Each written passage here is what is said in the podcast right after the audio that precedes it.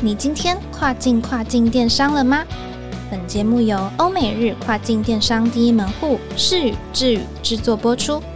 在这个节目里，你即将听到最新最专业的欧洲、美国、日本跨境电商资讯，以及由跨境专家分享的各种有趣电商营运故事。每周一个新主题，带你跨境跨境电商。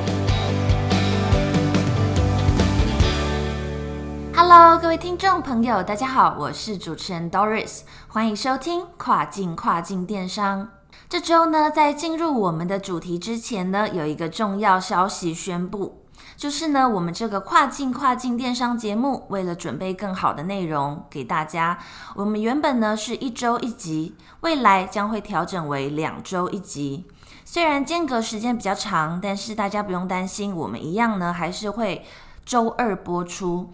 节目呢也保持了让大家上下班通勤的时候收听十到十五分钟就可以轻松的吸收跨境电商新知与产业新闻的模式。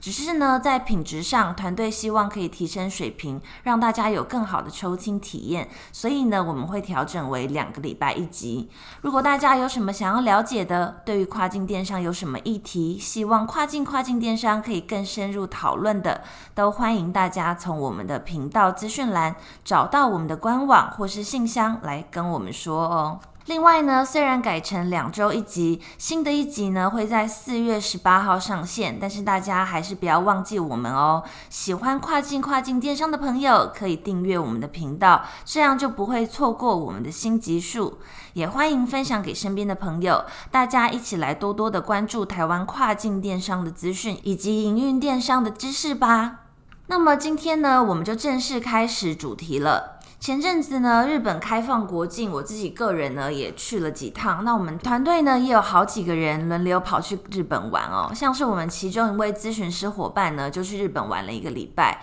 拍了一千五百张照片。以前我自己的高中历史老师呢，他每年都会去日本旅行一次，他还说日本是他的第二家乡。日本可以说是大家非常非常喜爱的观光大国。那么听过之前集数的朋友们，相信对于日本电商，不管是日本乐天还是日本的亚马逊站，应该都不陌生。那么今年的二零二三年，日本的电商市场又有什么趋势呢？如果经营跨境电商要卖到日本，又有哪些要注意的呢？首先呢，根据日本产业省自己发布的数据和预测看来，日本的电商市场规模还是在持续扩大。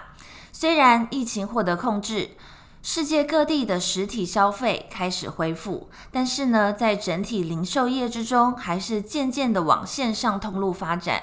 日本当然也不例外，也没有因为疫情趋缓而降低这样的趋势。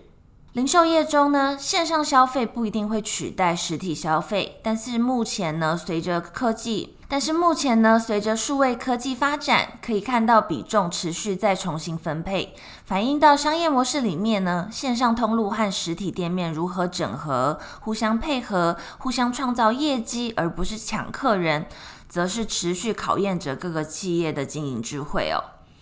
那么日本政府呢，自己也在持续的推动无现金支付。日本人本身呢，非常习惯现金支付，对于信用卡或者是无现金交易则是不太主动。你会不会觉得在日本这么先进的国家，经济实力呢也是在全球前十大的经济体，怎么可能使用信用卡或者是无现金交易的比例很低？但是呢，根据统计，日本在二零二零年呢，现金交易占了 百分之八十二， 而同年呢，中国则是 百分之四十。 由于观光客有多人习惯无现金支付，因此呢，日本政府呢主导了一个无现金愿景的计划，希望整合政府以及民间机构的力量，推动金融科技，同时呢，跟上电子钱包、区块链以及加密货币的浪潮，让无现金支付呢，在二零二五年抵达 百分之四十。 在这个过程中呢，日本的电商产业可以说是直接受惠的哦，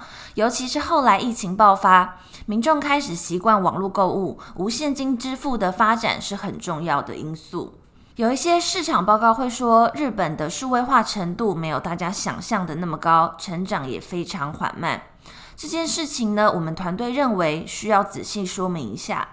首先，这些市场报告指的数位化程度呢，并不是日本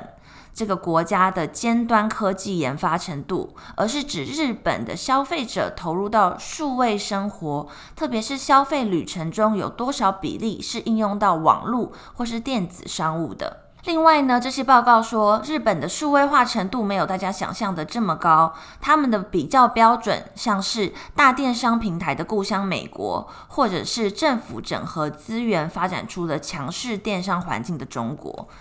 那所以呢，我们团队讨论过，还是认为日本的电商市场发展是相当有力道的，因为根据专门研究电商的市调机构 e-commerce D B， 他们同时呢也是知名数据研究机构 Statista 的合作单位哦。那么预计到二零二七年呢，日本的电商规模会达到两千六百七十四亿美元，这个数字呢大约是亚马逊一年营收的一半，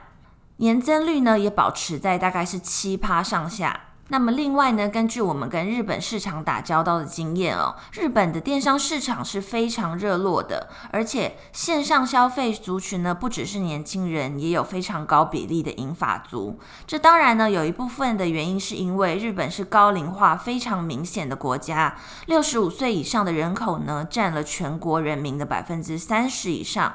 当然要想一想哦，网购其实是蛮复杂的行为，像在台湾有很多银发族呢就不太熟悉手机操作，何况是上网买东西。但是呢在日本完全不一样，像是全球知名的市调公司凯度调查呢发现，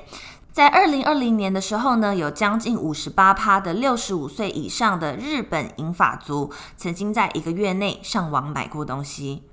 我们还有很多关于日本市场的电商讯息想要分享给大家，像是日本的消费者行为有哪些特征，还有呢日本电商还有哪些的发展趋势。所以呢这次的主题会拆成上下两集，要请大家到了下下周二，也就是四月十八号早上八点钟才会有下一集上线哦。今天呢就到这边告一个段落，别忘了四月十八号早上八点钟准时收听跨境跨境电商，让我们带你跨境跨境电商。我是 Doris， 我们两周后再见喽，拜拜。